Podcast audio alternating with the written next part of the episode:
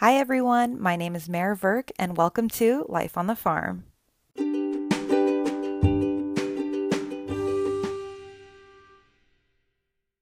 Welcome back, everyone. Here we are yet again for another week at Life on the Pharm. I'm excited to announce it appears I survived my first week back in the real world, so cheers to that. This episode is coming to you after my first week. It's actually the start of now my second week of my hospital operations rotation. And with the first week in any new position, there are a lot of introductions and names to be remembered, and this week was no different. So, this whole concept was actually the inspiration behind today's episode title that reads Hi, I'm Mehr, the student pharmacist. Exactly like that, 15 to 20 times a day, whether it be me taking the initiative to introduce myself or someone asking me if I'm new here or if I work here or what I'm doing there. But honestly, not mad about it in the slightest because it means I'm in a new place, meeting new people, learning new things, and I find that to be pretty exciting. So, this actually serves as a perfect segue into explaining what setting I will be in for this rotation, where I've been for the past week, and how I fit into the mix. So, for this hospital operations rotation, I'm in the inpatient pharmacy, which is located within the hospital itself and handles all of the medications needed everywhere and anywhere in the hospital. So, from medication trays to Pyxis machines to operating room carts to IV bags, basically anything an admitted patient has orders for or that the team needs on the floor, the inpatient pharmacy is the one who not only fills that order but also has it delivered there.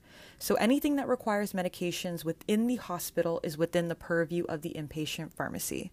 And this differs from the outpatient pharmacy that many of you may be more familiar with, where patients are able to request their refills, pick up their home meds, because the outpatient pharmacy doesn't service the patients while they're admitted in the hospital. So just a little bit of context, just so we're all on the same page, and maybe you can paint a picture in your head of what that looks like. So, this hospital operations rotation is one of our core four required rotations, and I wasn't 100% sure what all it would entail, but I'm really glad that I'm getting this experience now, especially since I've never worked in this setting before. I've worked in retail, I've worked in medical office buildings, I've worked within the hospital itself, but I've never worked in the inpatient pharmacy physically. And this is really great because further down the line, when I do end up being a pharmacist and I, if I choose to work in a hospital, it's important to not understand, not only understand the roles and responsibilities of the pharmacists themselves, but also what the pharmacy technicians do since you're overlooking what they're doing. And if you've ever worked in a pharmacy before, you know pharmacy technicians are your best friends. I mean, granted, you want to try to be friends with everyone if possible, but truly the pharmacy techs knows the in and outs of the pharmacy. And so it's really great if you're able to to learn from them.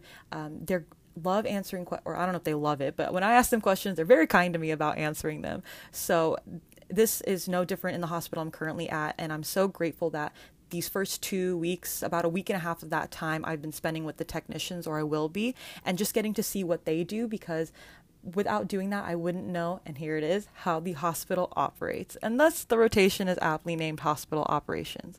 Quite clever, if you ask me. So, Without further ado, let's go ahead and get to the specifics of each of my days this week.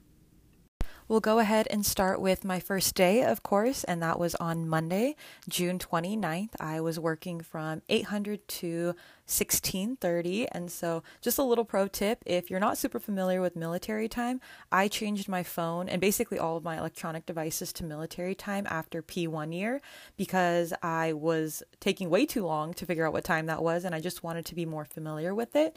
And the hospital runs on military time. So that's how i do it. I'll refer to it on here just to give everyone a little bit more practice but I woke up uh, around six o'clock and, you know, did the whole nine yards, dress good, feel good, do good. And I was supposed to meet my preceptor at eight o'clock. So I got there about 15 minutes early and kind of just sat in my car for 10 minutes. And then when there was about five minutes till eight, I got out of my car. I had a mask with me, I was wearing it. And I walked uh, to the front door and I was going to meet my preceptor in the lobby. She was there. But at the front door, you're met with a COVID screening, which is great. So they ask you if you've had any signs or symptoms within the last two days, to which I answered no, or if I've been exposed to anybody with known COVID, which the answer is also no. And in that case, they gave me a new mask, one of those lighter blue ones. And so I switched those out. And they also give you a sticker of the day. So there's always a new sticker, different patterns, designs, colors, and whatnot. And I was able to take that and place it on my badge that my preceptor had. So if you ever saw my badge from this institution, the picture looks oddly good, not to like hype myself up, but it was only because I didn't have to take the picture in person. I actually was asked to send in a photo. So I was able to pick a good one, or at least what I thought was a good one. And yeah, so that was really great just being able to take care of that and have a decent photo, in my opinion. You just stick the sticker on there and you carry on with your day. But since I was meeting my preceptor for the first time, it was really exciting. She and I get along really well, so that's been great. It makes the experience that much better. And so she walked me straight to the pharmacy we sat in the back office where she actually handed me all of my orientation materials.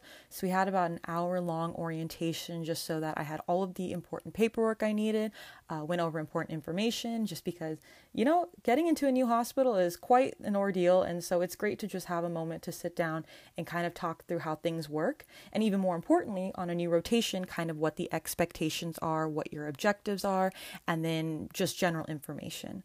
So I actually had two folders handed to me. So there was a purple one as well as a blue one. So in the purple one, I had my schedule, and that's really great because it gives me a picture of what I'm going to do every day, so I don't have to like ask her anything. And my days are very different from one another. And I saw that on my schedule, every single day I am with somebody new. So I'm actually not working with my preceptor the whole time, which is kind of great because I get the opportunity to meet a lot more people and to learn from people who have maybe different teaching methods. But I thought that was a really cool aspect of this rotation. At the same time, when I'm with different people, they're also working different shifts. So each shift corresponds to a certain letter, and then that has its own specific duties. So it's also given a packet that has all of the letters and all of their responsibilities. And what I do is every night before I go in, I look at what shift I will be the next day and then I read up on what those responsibilities are just so I have a better idea of what I'll be doing. And all of these shifts, of course, are happening at different times. So it's also good to know what time I'll be going in because that changes on a daily basis as well. I received all my logins and my passwords. I got a campus map just so I don't get lost. And there was also the dress code that we went over. Basically, just don't wear denim. Um, so if you were planning on dressing like Britney Spears and Justin Timberlake from like the 2001, I think it was like the American, what was it?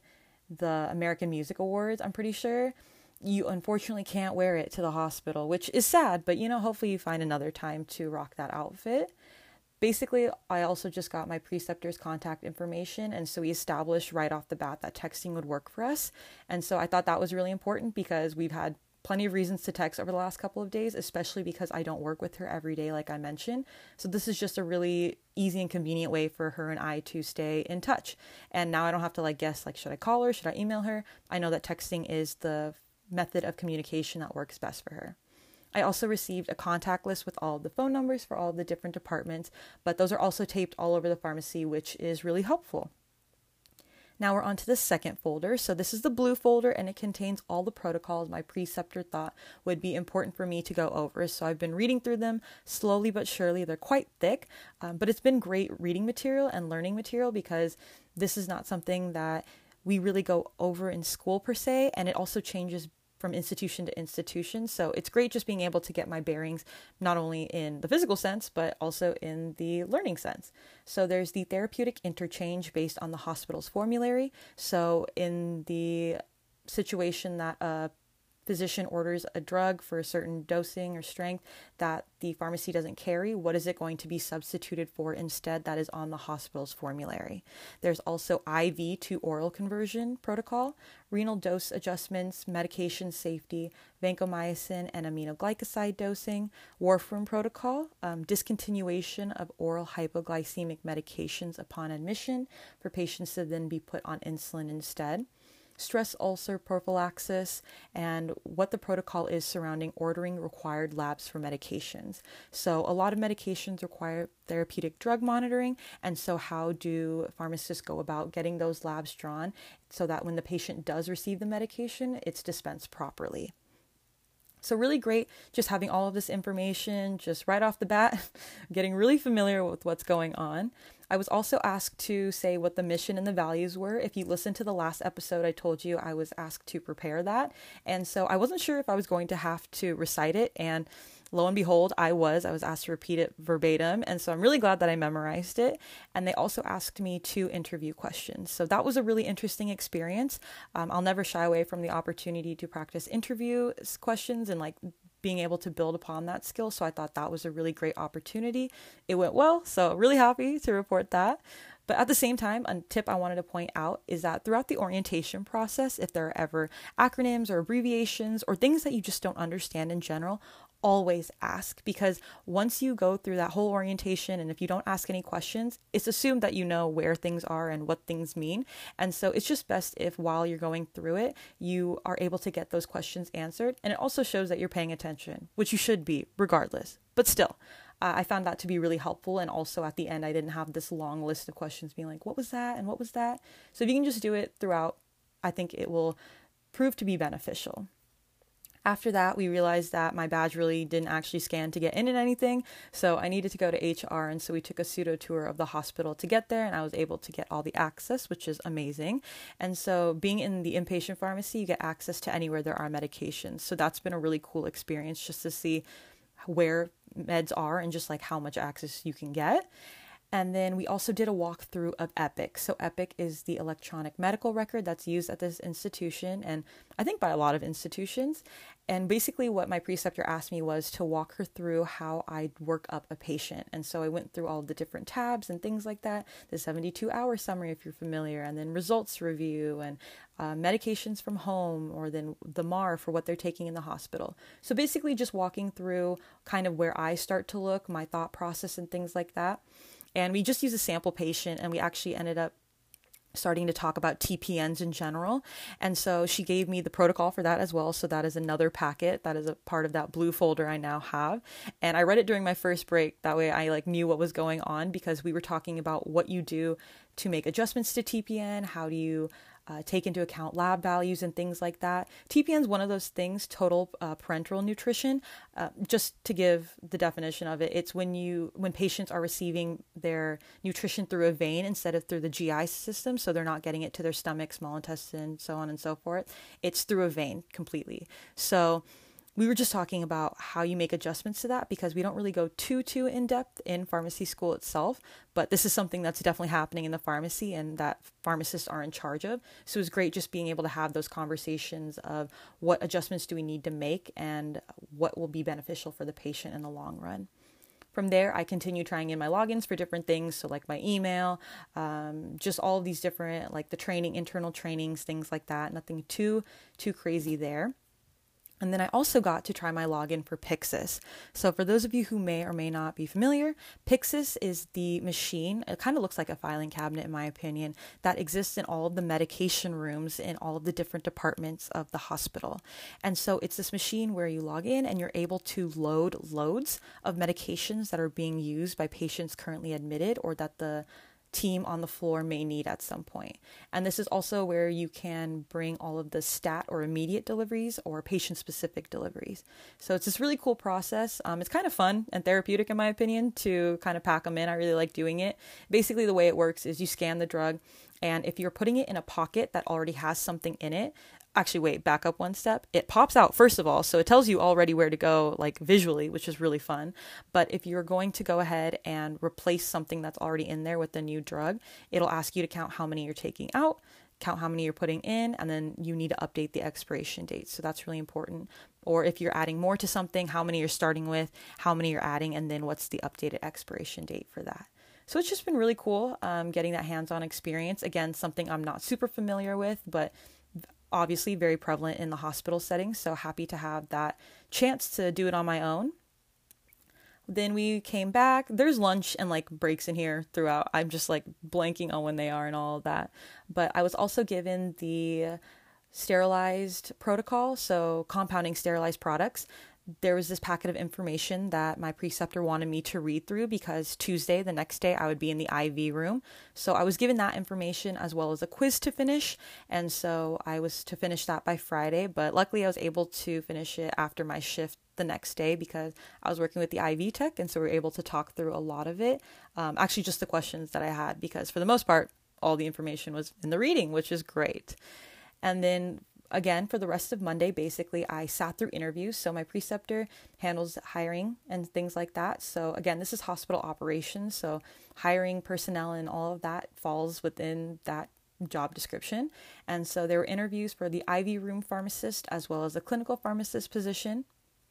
And this was really great just hearing what kind of questions are asked, um, thought processes that certain interviewees went through and how they approach situations.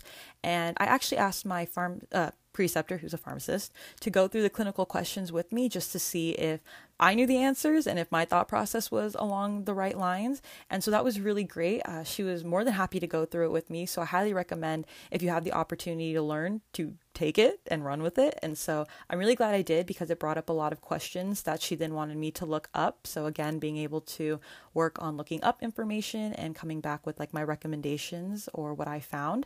And so that's what I did during my second break. I was like, oh, I'm going to look this all up and whatever. I might be a little bit like, high key with like trying to do stuff during my breaks. Take that time to like relax if you need to. But I was just like, I really want to know the answer anyway. And so I was able to get back to her when I met up with her one more time.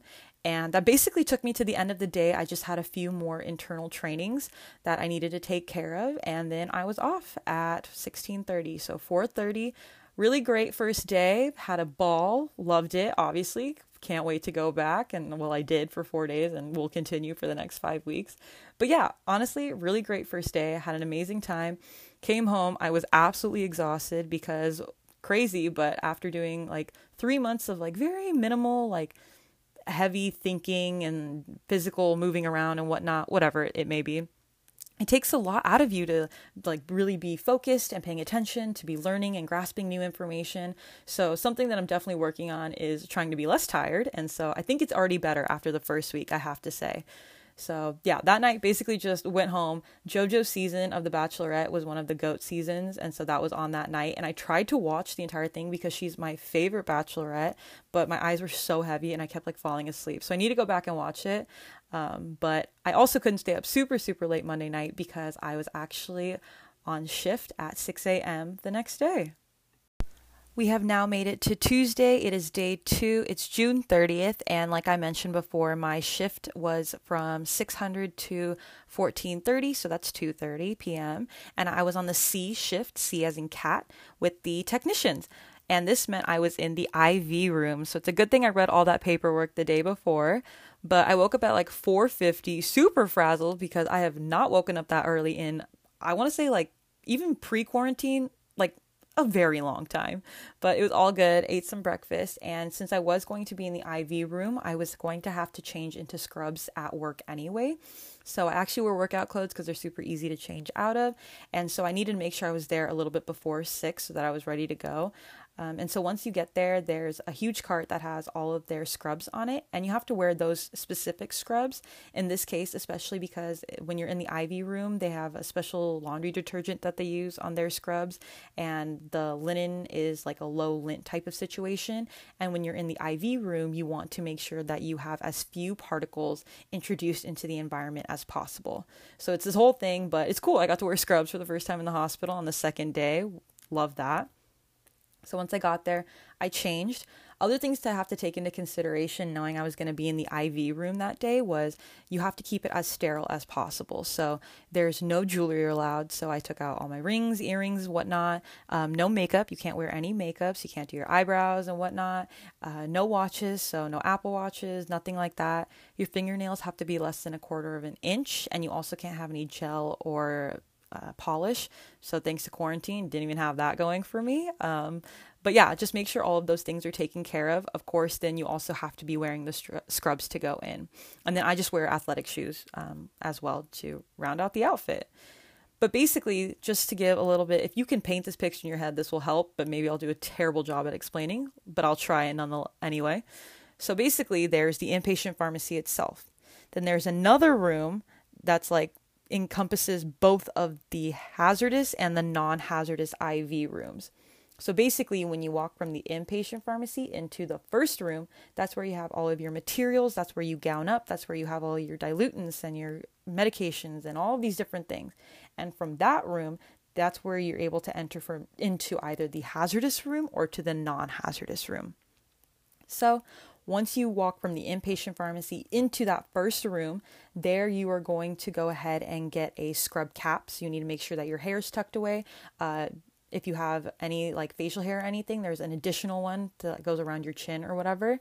There's also the face mask. And so, although we were already wearing them because we're in the hospital, we switched them out for new sterile ones. And then from there, you also have to put on shoe booties. And so, they have this really cool gadget. Uh, I think it's called the Booty Buddy. I don't know, something like that. Maybe I just made that name up because it sounds fun. But basically, you just stick the front of your foot in and then you place your heel down and pull back, and it boots you up all on its own. Real great stuff. And from there, you once you put on one booty, you have to step over the line of demarcation. It's basically this red line painted on the ground, and then you put on the other shoe and you step over again. And once you've done that, you go ahead and you do the whole Grey's Anatomy washing your hands scene. It's like really fun and great, and you feel really important for a couple of seconds. So you have to wash your hands as well as your arms all the way up to your elbows with this fun hibiscus smelling soap. So that was fun like for the first like two times and then when I did it like five or six times I was like, "Huh, it's kind of wearing off." But that's okay. So after that, you go ahead and put on your gown and from there you use one more hand sanitizer because you cannot use too much sanitation in these rooms. And then from there you pick up your gloves and they're prepackaged and you go ahead and there's this whole technique on how to go ahead and put your gloves on without touching having the outside of the gloves ever touch the inside and your hand to never touch the outside. It's wild. I don't think I do a very good job of explaining it here. You probably just have to watch a video or something about it. But honestly, such a great learning experience because I've mentioned before, maybe I'm actually not sure, but I've done non sterile compounding and that's compliant with USP 795 if you ever want to look it up. But I've never done sterile compounding before. And so the non hazardous sterile compounding is compliant with USP 797, and the hazardous compounding, which includes chemotherapy, is compliant with USP 800. So just a little bit of trivia knowledge if you were curious. But the thing about the hazardous room is you actually have additional gowning requirements. So you have to put on a second set of gloves, a second set of booties, as well as a chemo gown. So that one's wow, high key, but you know what? It makes sense because you're dealing with a lot of sensitive medications. But from that point, you go ahead and you can enter one or the other. So you have the non hazardous room and the hazardous rooms, as I've explained. And something just to keep in mind is that there, when you enter the IV room in general, this big room, there's positive pressure. And as you travel further into the non hazardous room, the pressure gets more and more positive. That way, the particles, any particles that get in, are then sucked out because it's going toward the more negative areas. But something to keep in mind is that the hazardous room is actually negatively pressured. So that has a little bit of its own tweaks and whatnot, but it's very, very secure. But I only mention that because, um, in general, something to keep in mind with sterile compounding is we're trying to cut down as many particles entering the rooms as possible because it is sterile. Isn't that crazy?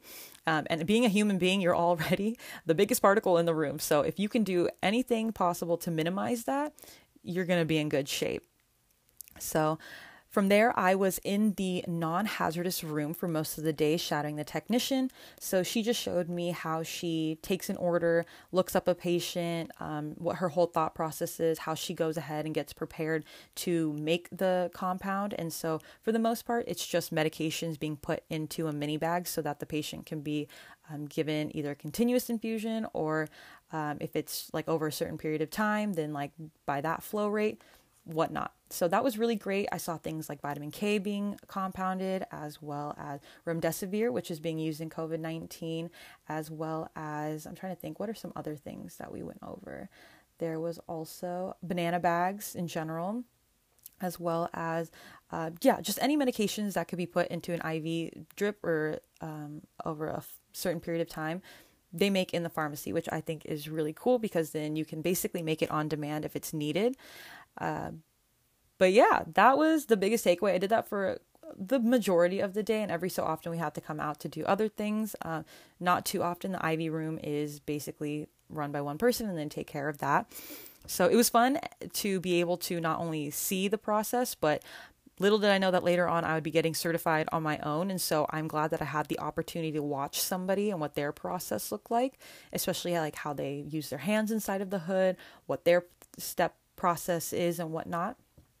But yeah, basically that took the whole day doing all sorts of different ones. Those were, I, what I listed were just a few um, examples of things that can be compounded. Um, but then it was my turn. So later in the day, I had the opportunity to do the same. And so I started by being completely ungowned, not gowned. I didn't have anything on, and you have to start from the top of the process. So walked in in scrubs, and then they go ahead and check you off that you know how to gown up properly. So checked off on that. And then you also have to put your gloves back on, of course, and that's where you get your first agar plate test. And so you have to touch all your fingertips and then after like 24 hours or 72 hours, they go ahead and check to see if you put on your gloves in a sterile manner.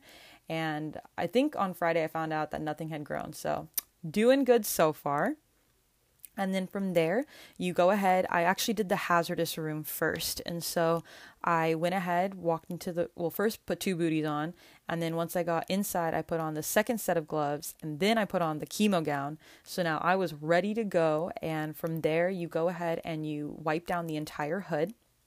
And so the biggest difference between the hazardous and the non hazardous room, well, in my opinion and from my experience, is the way that the airflow is uh, happening and where the vent is placed. So, in the hazardous room, the room I was starting in for my own certification, the vent is at the top, so air is coming down. And then in the non hazardous room where I was shadowing for most of the day, the vent is in front of you, and so the airflow is horizontal. And the thing you want to keep in mind with the different types of rooms and the airflow is that you're not getting between the airflow and the opening of all of your different materials because then you are allowing for particles to circulate back in. It's crazy. You kind of have to watch a smoke test, which is the way that um, I'm not sure what the organization is that takes a look at it, but how they test that the pharmacy te- technicians are doing it the right way. You're able to watch this video where that shows that if you get between the vent and like the airflow and your materials, if you block it for too long, it'll circle back and that's how you reintroduce particles into the area. Super crazy. I'm probably just like dwelling on it too much, but from there, I actually had my first um, practice to go through, and so I needed alcohol swabs, a filter needle, 20 regular needles, a syringe, the ampule, the mini bag, as well as the broth vial. So, all of these things were important because that is how I was going to prove that I could compound in a sterile environment. And so, everything has to be wiped down with alcohol before it can go in the hood. Um, like I said, I wiped down the hood completely first. That also, the way that you do that depends on where the airflow is coming from. So, just things to keep in mind. It's a three step process.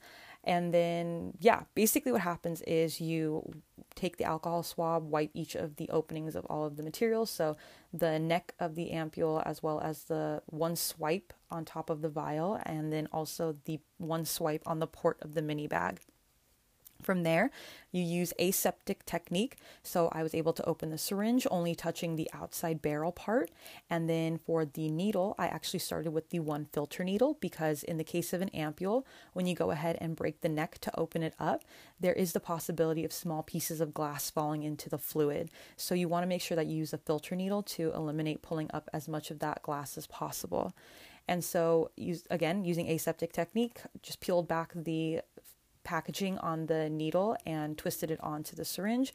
If you've given immunizations, granted, if you're in pharmacy school, you have, um, you definitely have the dexterity to do it unless you like struggle with it a little bit, but it falls along the same lines, no different really. And from there, you go ahead and pull up all of the fluid from the ampule and inject it into the vial. And then from there, you pull up one milliliter and you inject it into the mini bag.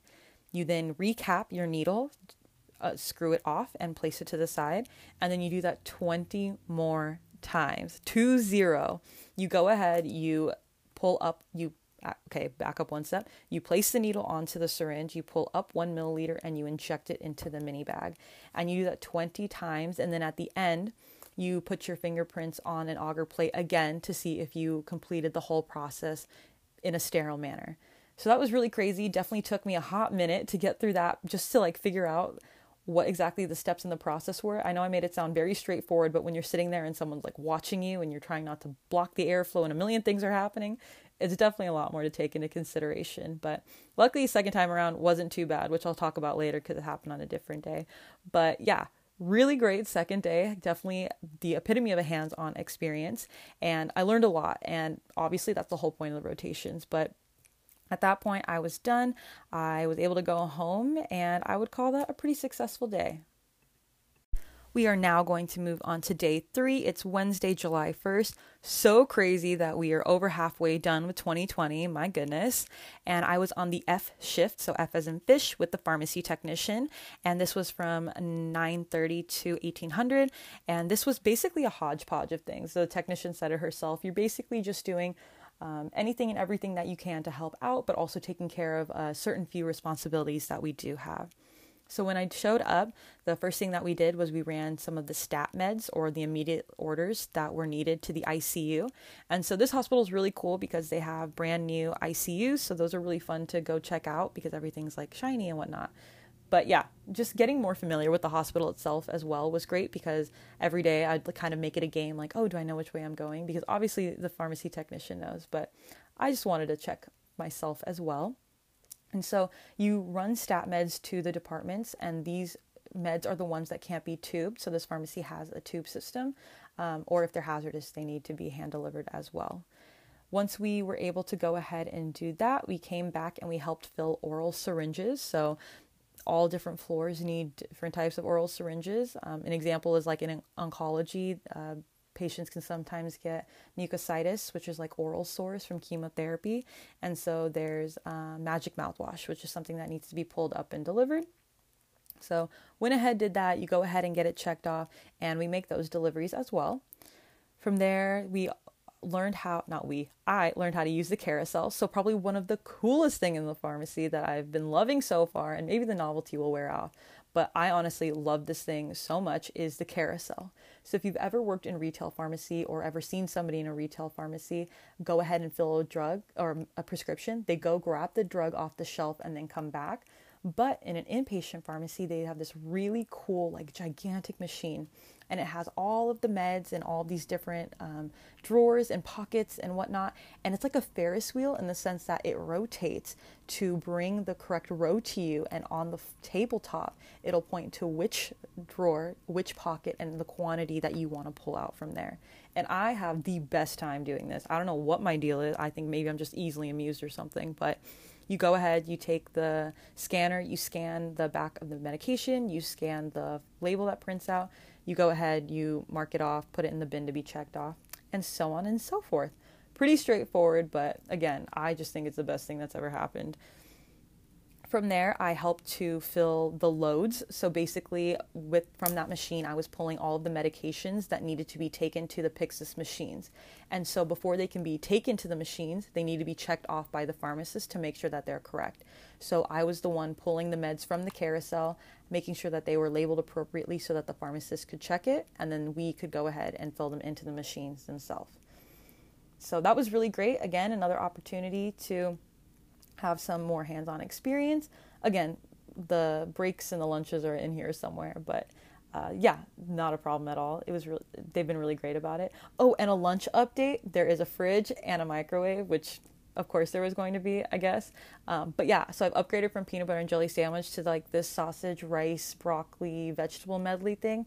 It is so good. I have that and like a couple of grapes on the side. Feeling good, living good it's honestly it's, it's amazing. I look forward to it every day. But yeah, back to what I was doing that day.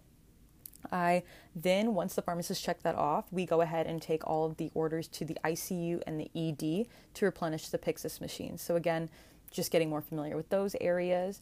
Um, and then that takes a little while. So, we then come back, and then I just decided to help with filling the loads for like the later shifts um, when they go ahead and go to different areas as well to refill the Pyxis machines. And so the way that it works is that the first floor departments drop in at like I forgot what time, but they drop in first. And basically, by the time you're done filling those orders, you also the second and third floor orders drop in, and then you just basically fill those. So that's what happened on um, Wednesday. Nothing too crazy. Again, kind of just helping out wherever, making deliveries when, whenever possible. Um, again, just a hodgepodge, but a really great opportunity to get more familiar with the hospital itself, as well as what the pharmacy technicians' roles are in the hospital and how they interact with the different medical teams, because um, that is also a pretty key piece of communication or like part of the communication that takes place, uh, because the pharmacy technicians are physically there. And if, let's say, someone on the team can't get in touch with pharmacy, it's important that the information gets relayed back to the pharmacist there. So again, just understanding how things work is truly like the basis of this rotation. And so again, any and every opportunity I get to see how it works, I'm grateful for. And with that, we are now on to Thursday. Alrighty, so here we are Thursday. And so Thursday and Friday are kind of fun days because I was on the afternoon shift. And so never really worked that time frame before, but it was also super weird just having some time in the morning to like not have anything going on and then also to go into work and come out when it's dark already. But I'll get into that. So we're on day 4. It is Thursday, July 2nd, and I was working from 1300 to 2130. I was on the Z as a zebra shift, which I also then worked on Friday as well.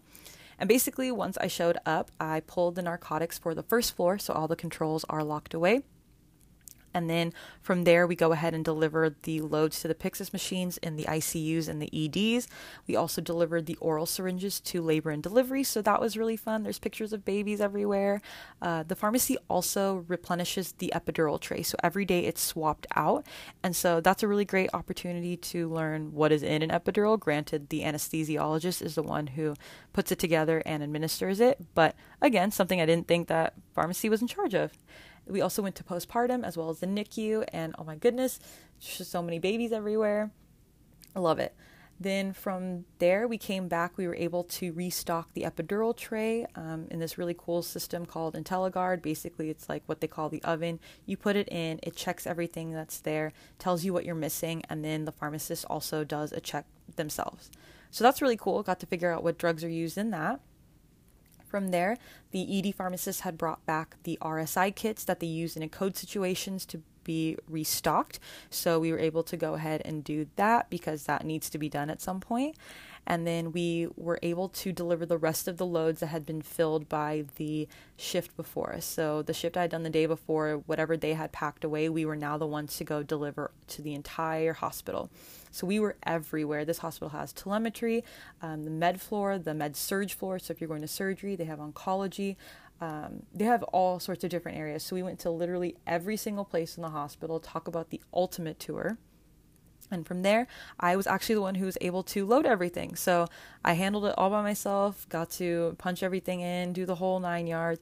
A really great opportunity just to put into effect or put into works what I had already learned. And so, yeah, a really great opportunity. I never shy away from an opportunity to help out. And then from there, we were able to come back and again, was helping at the carousel and just filling orders that had been sitting um, there and that were immediately put in, as well as put back returns. So if a med needs to be put back into the carousel, there's a whole process for that as well.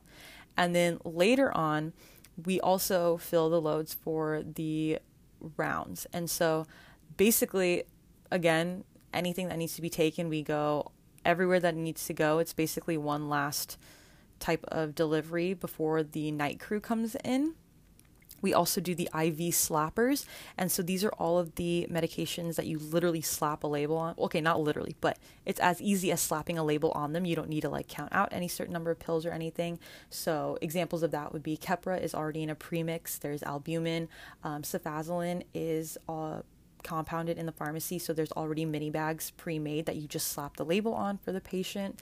Um, and these get delivered to places like the operating rooms, uh, certain outpatient clinics in the area, um, operating room prep rooms called the spa. They need certain um, pre-mixed things, the IV slappers and whatnot. So that's really great, just being able to see kind of what the different processes for that is as well. And then we basically close out the night by helping fill the rest of the night load that needs to be checked off for the night crew. And the other cool thing that happens um, between like 8 and 9 o'clock is that the TPNs come in, so the total parental nutritions, the big bags come in. And so we were able to help receive those, but um, before they go for delivery, the pharmacist has to check them off. And so we got to make sure that everything was looking good and good to go. And then the delivery occurs from the second half of the Z shift. So there's a Z2 shift, and they're the ones who took care of that for the night. But yeah, a really cool experience just because, um, again, never worked a shift like this before, and showing up when it's really bright outside and then leaving when it's really dark outside is really interesting. Not to mention, we were doing our multiple rounds throughout the day. It's just so interesting when you look out into the courtyard and whatnot, and you see it get darker and darker in the sun setting and whatnot. So, really interesting experience. It also gets a lot quieter in the hospital, as you can imagine. Like all the patient doors are closed and everything. It's like just much calmer and quieter. So, a really great experience. And again, just being able to test my knowledge, making sure I knew where I was going, making sure I was remembering how to do different things. So, a great day overall. I think I'm probably going to say that about every day. So, maybe I'll try to cut out saying that so often. We are now at Friday. Who doesn't love a Friday? This is day five of my rotations. It is July 3rd. I, again, like I've mentioned, was on the Z shift from 1300 to 2100. And again, showed up, helped to fill the narcotics. But instead of working with the technician for the rest of the day, I needed to complete my IV compounding, the sterile compounding for the non hazardous room. And so, yeah, basically gowned up, did the whole nine yards. Once again, I say nine yards a lot but you know what? It just seems appropriate in these cases. And I walk into the room and I basically did the whole 20 needle change thing again. And this time, um, I was definitely much faster at it because I finally understood the process and I'd done it once before. But I was also using the horizontal hood. As I mentioned, airflow is very important so that you're not blocking anything. And it's much more intuitive, in my opinion, the horizontal airflow. Um, so yeah, it definitely went a lot faster. So that was great. Went ahead, finished that, did my last um, agar fingertip test check. And so hopefully those come out clear as well as the broths. After that, there was actually a meeting happening in the pharmacist office. So, all of the pharmacists were giving their input on the new insulin protocol. So, some updates were made to the previous one, and one of the pharmacists was presenting what the previous protocol was, why changes were being made, and so now what the new insulin protocol is, what it is now. And so I thought that was really interesting because I think often we do these presentations or have these projects that we do during rotations and we think, oh, okay, we do it because it's a learning opportunity for us. But it just goes to show, like, being able to sit in this meeting that even later down the line when we are pharmacists, our input is valuable and we do have the opportunity to present and to talk to others and that our ideas are necessary and there weren't like the hospital needs to hear our input. And so that was really great just being able to sit in on this and realize that. And in this particular presentation it was great because they used specific patient cases. So it was great to be able to attach an idea to um, an actual patient. And then also being able to just follow along with the conversation was really great. It was a great feeling understanding everything because I think a lot of us feel like once we get um, out of pharmacy school, we're like, oh, did we learn anything? Like, am I going to remember all of this? Like, do I even know what's happening? And the truth is, yes, yes, you do. It may not feel like it, um, but you you have these opportunities and i think that's where it really comes to light that you definitely learn something. Maybe it's not everything right now in this moment but what would rotations be if you already knew all the answers right? So just a little bit of a win. I'm going to take that in the w column. So a great opportunity. Love being able to follow along. Really great things being talked about. Um, and from there i was actually able to that lasted about like an hour and a half two hours i want to say. It was a really great conversation. Also just hearing other pharmacists input i thought great questions were being asked um, just because there's so much critical thinking that has to go into making sure that you're optimizing care for patients which love that after that, I went ahead and I talked to my preceptor about my midpoint project as well as my final project. And I ended up getting two midpoint projects. So, one having to do with med safety and just gathering a list of what IV meds are available in the med rooms. And my other midpoint project is a PNT, so pharmacy and therapeutics, writing a written proposal for adding one of the drugs to their formulary. So, really great opportunity at UCSF, or I think most pharmacy schools, you can participate in the PNT competition. I've actually never done it before, and UCSF won this year, so woohoo to that.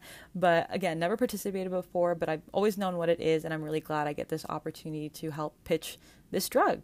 So I think that'll be really exciting. Um, worked on it this weekend, and I'll go ahead and I have like a week and a half left, but I just really want to get a jump start on it for some reason. We then also talked about my final project, and something we're thinking that's in the works is the way certain COVID medications um, are impacting the inflammatory cascade. So we'll see if that ends up being the final project idea. Of course, this podcast is weekly, so we'll know in due time. From there, I went back to helping out with um, all the tech duties and whatnot. So, back to the IV slappers, making sure that they all had labels and whatnot, as well as their ancillary labels. Never forget your ancillary labels. Those are, you know, the little hazardous ones or note dosage strength or for oral use, all of those different ones. Very, very important.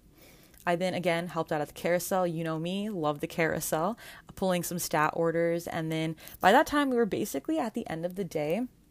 But some things that were really cool I got to wrap up with were seeing the way that the pharmacists do tabletop compounding. So these are non IV room um, compounds, and it's basically just injecting from the medication into the mini bag, but it doesn't need to be in a sterile environment.